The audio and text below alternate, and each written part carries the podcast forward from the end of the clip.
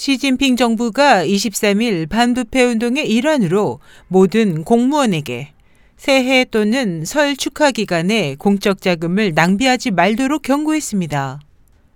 중국 관영 매체에 따르면 공산당 중앙위원회와 국무원은 모든 공무원에게 당의 규율에 따라 축하 기간에 호화스러운 파티나 사적인 여행, 고액 선물을 금지하고 화려한 연화장과 불꽃놀이에도 공금을 사용하지 말 것을 명령했습니다.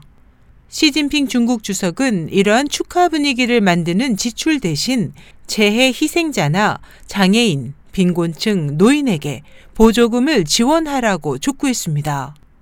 또 지방 관료에게는 불만으로 연결되기 쉬운 소비자 물가 안정을 지시하고 시민들이 새해를 축하하기 위해 충분한 음식물을 준비할 수 있는 상황인지 여부를 파악할 것을 주문했습니다.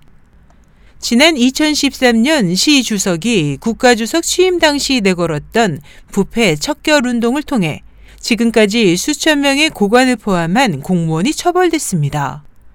공무원의 내부 숙청 제도 하에서 당적 박탈과 종신형 등 처벌도 매우 엄격하게 이루어지고 있습니다.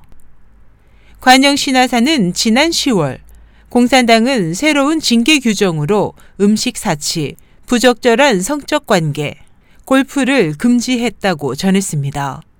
특히 불륜에 대한 금지 규정은 지금까지도 있었지만 위반 규정이 더 엄격해졌습니다.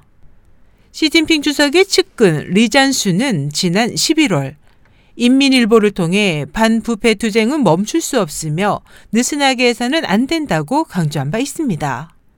한편 이 같은 반부패 운동으로 고액 소비가 침체됐습니다.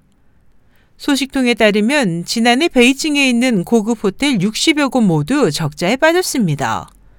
페라리나 람보르기니 등 고급 외제차도 지난해 일제히 마이너스 성장을 했고 명품 의류도 침체해 폐점과 절수가 잇따랐습니다.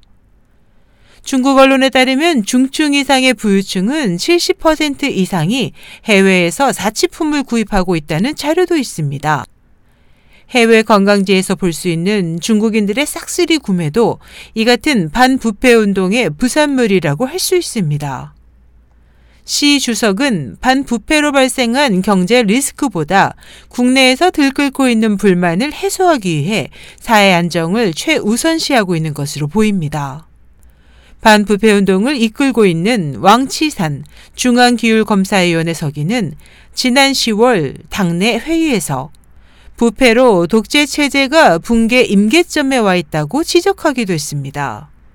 이와 관련해 전 중국군 대장 차남인 태자당 러이는 향후 중국의 진행 방향은 독재인가 아니면 민주화인가의 양자택일이라고 진단했습니다.